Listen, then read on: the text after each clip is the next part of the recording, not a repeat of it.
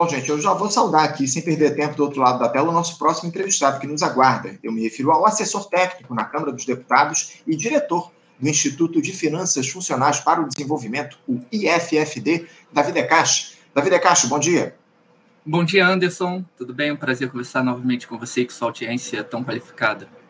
Prazer é nosso, Davi, contar com a tua participação novamente aqui no nosso programa. Uma honra, uma alegria dialogar contigo a respeito dos temas ligados à economia, né, Davi? Porque o governo Lula, na semana que passou, Davi, ele, ao preço da entrega do comando da Caixa ao Centrão, aprovou lá na Câmara dos Deputados uma das suas principais metas nesse fim de ano, que é justamente a antecipação da taxação dos fundos exclusivos, aqueles investimentos feitos pelos super ricos aqui no Brasil, e também dos fundos offshore, esses movimentados fora do país.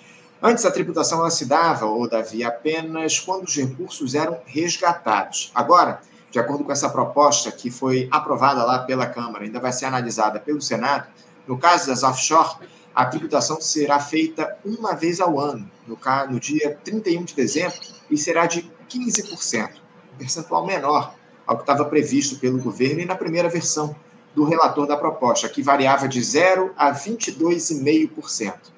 Já em relação aos fundos exclusivos, a tributação será realizada duas vezes ao ano, a cada seis meses, o chamado Comicotas, que já é aplicado, inclusive, hoje a outros tipos de fundos. Nesse caso, a taxa vai variar conforme o tempo de duração dos investimentos.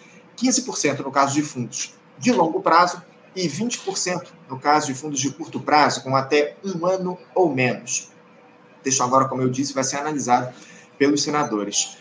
O governo comemorou muito a aprovação dessa antecipação da taxação dos offshore e dos fundos exclusivos do Davi diante da necessidade de se gerar receitas para fazer o arcabouço, funcionar, o arcabouço fiscal funcionar.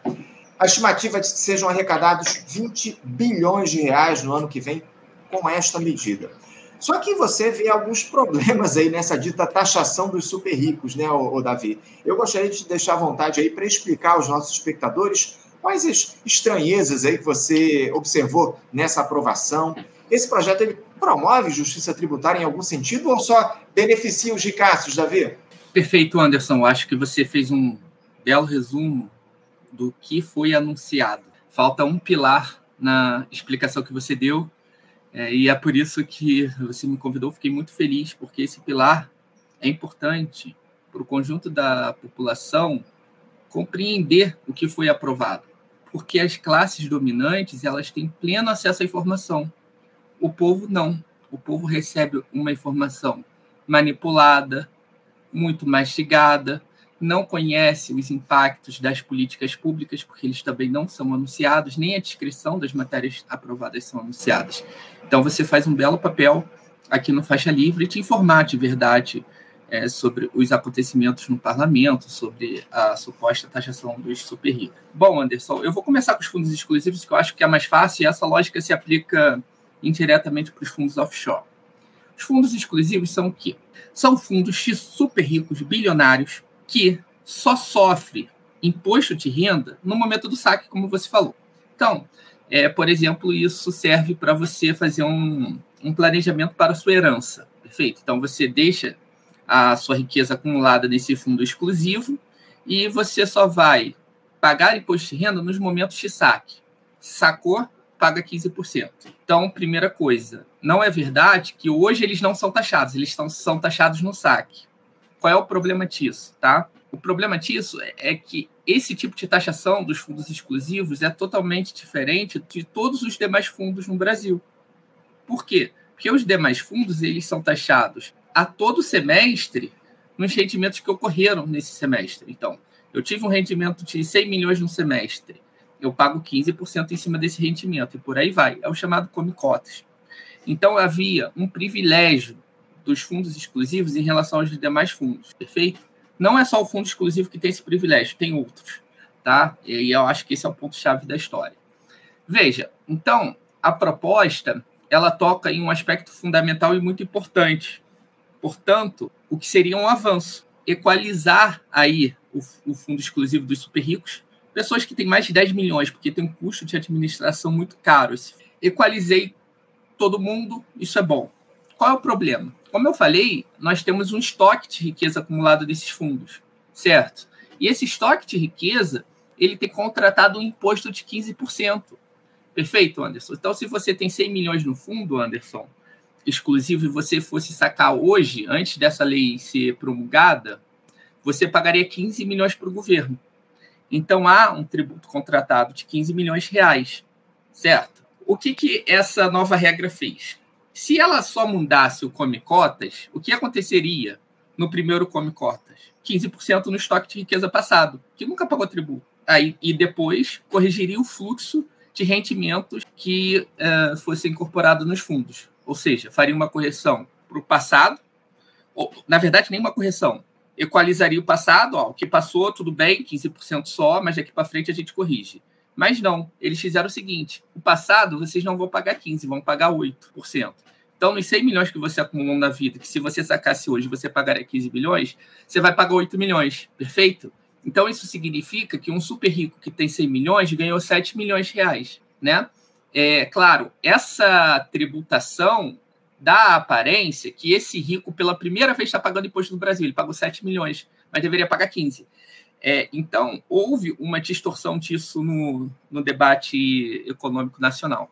É, houve, houve de fato essa distorção, como você muito bem coloca, Davi, e isso não foi dialogado. Isso, eu não tenho visto isso ser tratado ao longo desses últimos anos. Ou, ou seja, o governo uh, uh, troca essa antecipação da taxação por um, um desconto aos de casos, não é isso, Davi? É, é, isso se dá em, em, todos os casos, essa redução de 15% para 8% até o fim do ano? É perfeito. É, na verdade, esse estoque todo passado ele vai ser tributado em 8%, ou seja, uhum. é um grande acordo. Tá? Eles tratam isso como um grande acordo. Primeiro, para ter aprovação e para corrigir daqui para frente. Então, o cálculo é o seguinte: eu vou dar um mega desconto nesse estoque de riqueza para aumentar a arrecadação futuramente nos rendimentos no fluxo. Então, eu corrijo o fluxo. Eu perco no estoque, corrijo no fluxo. Então, a conta é qual? Essa renúncia, ela vai ser compensada pelo fluxo futuro? Essa é uma pergunta importante, certo? Eu diria que não. Não só eu, mas o Bradesco, os gestores de investimentos. Eu fiz um filme no Twitter agora um texto no Twitter com as, os pronunciamentos do mercado financeiro sobre isso. Qual é o que, que eles apontam? Uma matéria no valor extensa sobre o que vai acontecer agora. O Bradesco, especialmente na matéria, ele diz o seguinte: que tende a haver um forte redirecionamento desses fundos para outros fundos que eles falam que têm o mesmo DNA.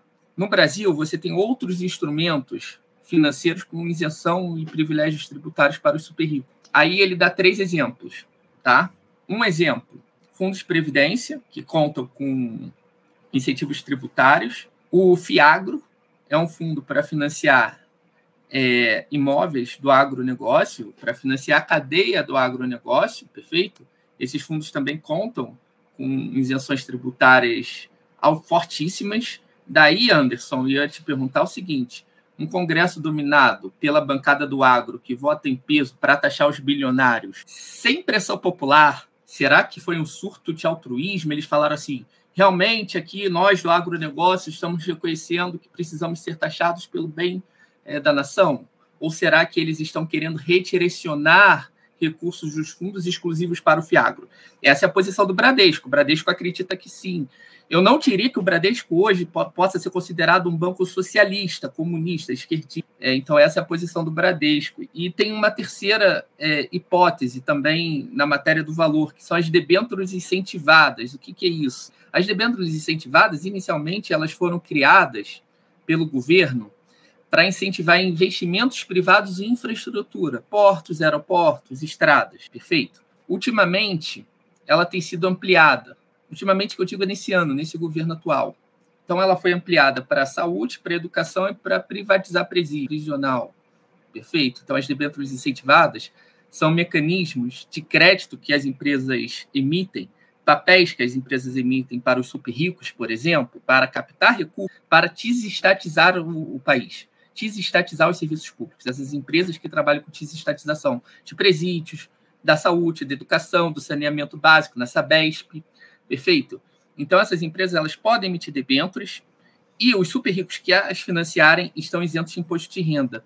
Então, o que, que acontece? É, segundo a matéria do valor econômico, nada que eu estou falando como hipótese, eu estou é, me referindo sempre ao mercado, esses recursos serão redirecionados para esses instrumentos, dentre outros, que também favorecem os super ricos. Só que ele se torna mais interessante para setores. Previdência, muito importante para os bancos. Febraban. Febraban não bateu nisso, tá, Anderson? agronegócio. O agronegócio voltou em peso. Três, o governo que quer fazer um amplo programa de desestatização dos serviços públicos no Brasil, porque, segundo o ministro da Fazenda, o crescimento do Brasil não será mais puxado pelo investimento público. Ele fala isso em uma audiência, mas sim pelo investimento privado. Então, você tem um Estado grande, demais, muito pesado no incentivo ao, ao processo de desestatização, de PPPs. E aí eu vou fechar com uma coisa importante, Anderson. Essas PPPs, elas ganharam um instrumento sensacional para o super rico, tá? Essas empresas, elas vão contar com a garantia soberana do Tesouro. O que é isso, Anderson? O estado do Rio Grande do Sul ou o estado do Rio de Janeiro que você está sofre de recorrentes crises fiscais, uhum. né? Volta e meia você tem uma turbulência gigante. Então, para uma empresa que quer privatizar presídios, creches, hospitais, no Rio de Janeiro ou no Rio Grande do Sul, por exemplo, onde foi recentemente privatizado um presídio em Erechim, há um risco grande para essa empresa perfeito. Então não basta ela ter capacidade de emitir debêntures e o cara não pagar imposto de renda para financiá-la. Ela ainda tem risco de calote alto. Então isso pode tornar não tão interessante assim, a ponto de o governo ter que justificar com imposto de renda é, zero. Agora, o que, que eles criam? Eles falam assim: o risco não é da operação no ente subnacional, nos estados e nos municípios, o risco fica com o Tesouro. Ou seja, o risco da operação do presídio de Erechim está tendo a União como fiadora, o Tesouro Nacional. Perfeito? Então, esse risco é muito próximo do risco, por exemplo, da dívida pública, de um título do Tesouro. Então, o risco despencou. Ao mesmo tempo que despenca, você tem uma isenção de imposto de renda. E você tem gente de fundo exclusivo querendo pagar o 8% para se libertar do peso do passado e sair fora para outro instrumento que seja é, ainda mais vantajoso, porque, por exemplo, as debêntures é imposto zero, nem no saque paga.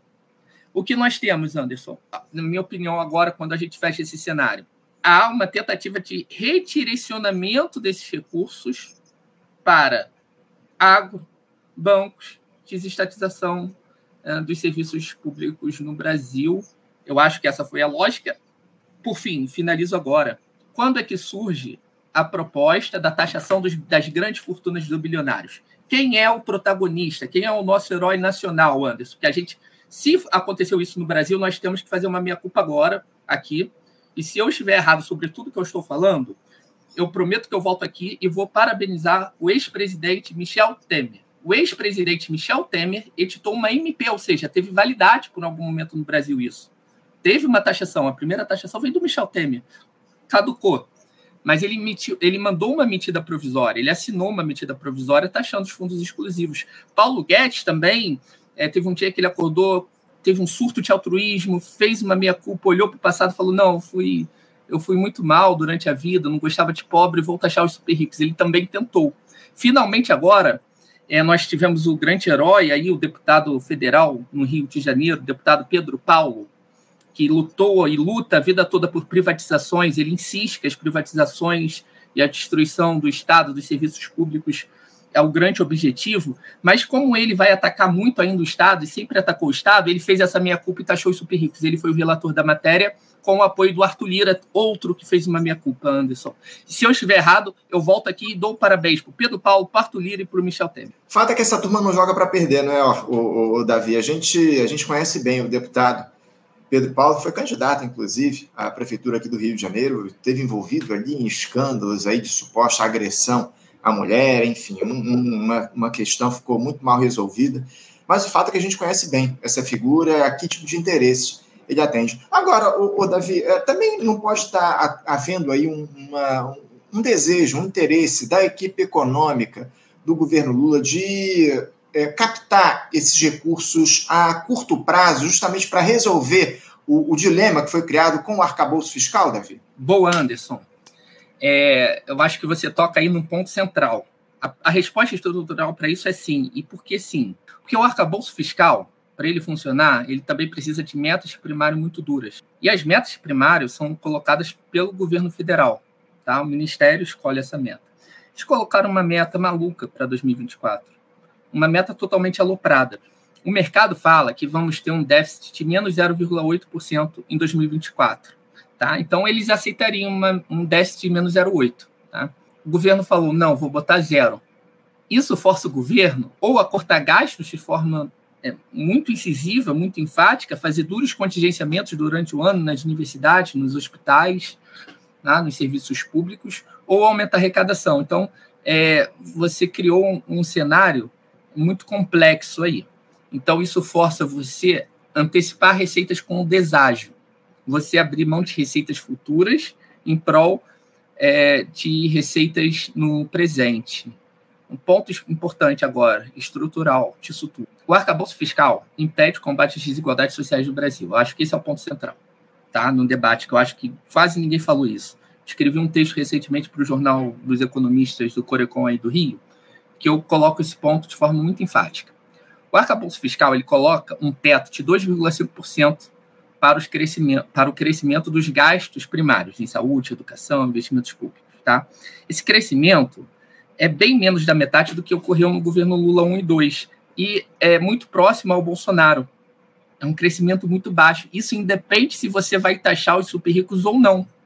Ou seja, se nós fizéssemos a maior reforma tributária da história do país e taxássemos todos os bilionários, factualmente, olha, isso aqui é factual, é uma questão, não é hipótese, é factual. Nós não conseguiríamos ampliar os gastos públicos, ou seja, pegar o dinheiro dos mais ricos e transformar em mais serviços públicos para os mais pobres, isso reduz desigualdades sociais, isso melhora a educação, reduz estruturalmente as desigualdades sociais, nós não podemos fazê-lo. Nós temos um impeditivo para avançar no combate às desigualdades sociais no Brasil, mesmo taxando os mais ricos. Porque não adianta só taxar os mais ricos, eu tenho que dar para os mais pobres. É assim que você vai equalizar o nosso problema aos poucos o arcabouço fiscal é um impeditivo disso. O teto de gastos, esse teto não permite. E as metas de primário, pior ainda, porque ele colocou metas que são ainda mais duras que o teto, que a gente ia bater nas metas de primário antes de bater no teto. Para o ano que vem, nós vamos ter um crescimento de gastos de 1,7% no ano todo. Tá? Isso é bem menos do que o Bolsonaro em 2022. Esse ano, de janeiro a julho, nós tivemos o um crescimento de 8,7% em relação ao mesmo período do ano passado. Ou seja, é um ano muito ruim. Só que esse ano, vai ser pior do que isso a depender da meta de primário, porque talvez a gente não chegue nem a 1,7, tá? Porque a meta de primário pode não ser alcançada e aí você vai ter que contingenciar em cima de um orçamento ridículo. É, é a situação é, é grave. A gente já vem fazendo esse diálogo aqui no programa há algum tempo, o, o Davi. Essa proposta aí da equipe econômica de déficit zero, déficit primário zero para o ano que vem. Agora, uma declaração do presidente Lula essa semana, Davi, deu muito o que falar entre os neoliberais justamente em torno disso, né? Porque a turma do grande capital, que é representada aí pela grande imprensa, entrou em polvorosa quando o presidente da República afirmou que dificilmente o país vai alcançar essa meta aí de déficit zero para 2024. A bolsa caiu, o dólar subiu. A Folha de São Paulo, inclusive, chegou a publicar em seu espaço editorial um texto com o título Lula sabota o país. Davi, eu acho que o Lula sabota o país por outros motivos, não por esse. Mas eu queria ouvir o que, é que você pensa aí sobre essa declaração do presidente da República e o frenesi que ela provocou aí entre os representantes dos endinheirados, Davi. Bom, Anderson, é, o Ministério da Fazenda escolheu uma meta de primário super dura, muito difícil de ser cumprida, tá? Ele foi criticado por setores à esquerda é, na economia, no governo, como a Simone Tebet, tá? Quando se coloca essa meta, Simone Tebet foi uma guerreira aí é, para não ser essa meta, para a gente ver o que, que é o, aí a disputa dos ministérios, quem está mais à esquerda, eu acho um pouco surpreendente ser ela. Eu não esperava isso. Chegamos eu achava... ponto a Simone Tebet, né? A que ponto chegamos, né? Eu achava que era o oposto, né? Eu achava que a Simone Tebet era concessão para o mercado, e acabou não sendo.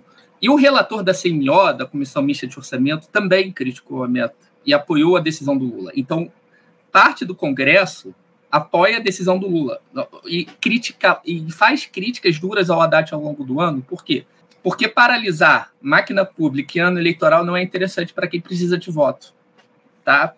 É, o Congresso ele tem rabo preso com o mercado, mas ele também precisa se reeleger. Isso é um ponto. Né? É uma coisa que o Lula sempre fala. Então, eles estavam muito preocupados com a meta zero. Nesse sentido, o que, que aconteceu? O Lula olha a situação e vê que a meta zero vai paralisar o novo PAC e vai forçar uma série de contingenciamentos muito duros em várias regiões do país, inclusive, né? Que você que fazer campanha, você tem que ter uma economia funcionando, obras funcionando, tem que ter obra funcionando. Você não pode parar o novo PAC, tá? Não é só porque para eles, para o Centrão, para o Lula e para quem gosta de voto, é, não é só uma questão de gerar emprego, gerar renda. É uma questão eleitoral também. Tá? Então tinha essa questão eleitoral envolvida, que era uma disputa entre ganhar a eleição ou agradar integralmente o mercado. Essa é a disputa real. Tá? Eu acho que não é uma disputa só de gerar emprego e renda, como eu defendo que a meta seja revisada. Nessa disputa, o presidente Lula toma o lado certo. E ele acerta em cheio. Ele fala: não, é, não foi o mercado que me elegeu. Não é o mercado que vai sustentar o meu governo, é o povo. Eu preciso de apoio popular. Algum apoio eu tenho que ter. Então, se eu coloco uma meta dessa, se sou obrigado a fazer uma série de contingenciamentos durante o ano, minha popularidade despenca. E eu perco força na, na, nas, nas minhas é, táticas eleitorais é, em, cada, em cada município do Brasil. Né? Então, eu acho que isso foi decisivo aí para a mudança da meta de primário. Eu fiz um estudo, Anderson, com os professores Pedro Paulo Zala Bastos, né, da Unicamp, e o professor Antônio José Alves Júnior, da Universidade Federal Rural do Rio de Janeiro, foi publicado pelo Instituto de Economia da Unicamp, o SECOM, é, no, no SECOM da Unicamp. E qual foi a nossa conclusão? O, no melhor dos mundos, se a meta de primário for cumprida, tudo der muito certo, tá? O espaço que aumentou no orçamento do ano que vem não é suficiente nem para pagar piso da saúde, piso da educação e a, os impactos do salário mínimo, por exemplo, na Previdência Social. Isso quer dizer o quê? Que você vai ter que cortar de outras despesas em termos reais para pagar isso. Essas despesas que você não tem, tem que pagar, não tem jeito. Ou, pelo menos até agora, né? Porque não teve uma PEC para reformar esses pisos. Isso quer dizer que essas outras áreas estão numa situação de queda real de orçamento. Não é nem congelamento como no Temer. Quem não é essas, quem não tem proteção de piso constitucional ou alguma proteção legal, tem queda no orçamento real. É pior do que o congelamento do Temer para essas despesas essa é a situação dos melhores do, no, do melhor dos mundos. Com a meta de primária, essa situação pioraria muito. Inclusive com risco de golpe, e o risco de golpe é explícito no arcabouço fiscal, porque o governo, se ele não cumprir a meta, ele tem que comprovar que fez os contingenciamentos necessários. Caso ele não comprove que fez os contingenciamentos necessários, ele comete crime de responsabilidade de acordo com a LRF, de acordo com o novo arcabouço fiscal. Só que isso é quase que tautológico, porque se você não cumpriu a meta, quer dizer que você não fez os contingenciamentos necessários. Ou seja, no final das contas, pode ter interpretações de que o não cumprimento da meta quer dizer que você não fez o contingenciamento, você cometeu crime de responsabilidade, uhum. o que implica golpe. Nós sabemos.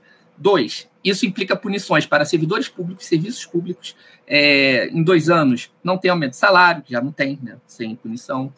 Não tem ampliação de cargos, concursos, uh, e uma série de outros gatilhos aí que prejudicam muito o setor público e reduzem ainda mais o teto para 2025 e talvez 2026. Então você teria 2024 muito ruim, com contingenciamentos, e 2025 punição de queda de 70% para 50% de crescimento. Seria um desastre, dois anos de governo perdidos. É, é, é, a situação é muito grave, Davi, muito grave diante do que a gente tem observado. Davi, eu estou com meu tempo mais do que estourado, mas muito rapidamente, em, em, meio minuto. A gente vai ter uma reunião aí essa semana do Conselho de Política Monetária do Banco Central, mais uma reunião do Copom definindo a nova taxa de juros para o país. A expectativa é de que o corte aí de meio ponto percentual na Selic ele se mantenha. Mas eh, esse conflito lá no Oriente Médio acendeu o sinal de alerta em torno de uma possível subida da inflação que poderia motivar o BC a tomar uma medida mais ortodoxa, né, mantendo aí a taxa de juros em 12,75%. Qual a sua aposta, Davi, para essa decisão do Copom que vai ser anunciada no próximo dia 1 Eu acho que seria 12, eu acho que eles vão tirar meio ponto. Uhum. O mercado acha isso. É, meio ou 0,25, tá? Entendi. Então, é, a, a, tendência é que os cortes continuem, mantendo o meio ponto percentual ou talvez uma redução um pouquinho menor de 0,25. Tá? É, essa é a expectativa do mercado até hoje, é o que sinaliza, né? Ele tem uma postura até mais conservadora que o mercado, Campos Neto, então uhum. é sempre uma caixinha de surpresas. Mas eu, olha, Anderson, não é isso que é o grande impeditivo do crescimento do Brasil, não, tá? Uhum. É, é, um, é um impeditivo, mas o grande impeditivo é a política fiscal. Não tem dúvida. Não tem é um problema grave, mas não é o problema fundamental do país ainda. Uhum. O problema fundamental do país não é o Campos Neto. O problema fundamental, eu digo isso com toda a certeza do mundo, isso daí eu sou. Eu, todos os economistas da Fundação Perseu Abramo, nos últimos anos na Fundação do PT, escreveram o que eu estou falando aqui. A tese da contração fiscal expansionista, que você vai cortar gastos e vai fazer o Brasil crescer, é uma falácia. E não importa que os juros caia. Porque a ideia é você corta gastos para a taxa de juros cair, para ajudar uhum. a taxa de juros cair e os investimentos privados aparecerem. Então o governo está alegando o seguinte: que eles estão cortando gastos, é a ligação da DAT, e a taxa de juros não está caindo para fazer o investimento subir. Ou seja, a austeridade não está funcionando por conta do Campos Neto. Na verdade, a austeridade fiscal não funciona nunca. Uhum. É, a gente sabe bem né, que busca-se aí criar um, um culpado para os problemas do país e a gente tem observado essa dinâmica ao longo desse início de governo Lula. Davi, eu quero agradecer demais a tua participação com a gente aqui. Certamente vamos conversar em outras ocasiões a respeito dessa, desse dilema aí que está colocado em torno da meta fiscal zero para 2024, outros temas relativos à economia. Muito obrigado, Davi, pela tua participação. Te desejo uma ótima semana de trabalho e deixo o meu bom dia. Eu que agradeço, Anderson. Sempre uma honra e obrigado por você trazer a informação para a população. Obrigado, Davi. Um abraço forte para você. Até a próxima. Um abraço. Conversamos aqui com Davi Decache. Davi Decache, que é economista, assessor técnico na Câmara dos Deputados e diretor do Instituto de Finanças Funcionais para o Desenvolvimento, o IFFD, falando aí a respeito dessa questão da, da taxação dos fundos offshore aí na semana passada. Enfim, falamos, tivemos, batemos um papo importante a respeito desse tema. Você, ouvinte do Faixa Livre, pode ajudar a mantê-lo no ar. Faça sua contribuição diretamente na conta do Banco Itaú, agência 6157, conta corrente 99360, dígito 8. Esta conta encontra-se em nome do Sindicato dos Professores do Município do Rio de Janeiro e região, o Simpro Rio, uma das nossas entidades patrocinadoras, mas seus recursos são destinados exclusivamente para o financiamento do nosso programa. Você pode fazer sua doação de qualquer valor, utilizando também a nossa chave Pix, que é ouvinte@programafaixalivre.com.br. Sua contribuição é fundamental para a manutenção desta trincheira progressista no ar.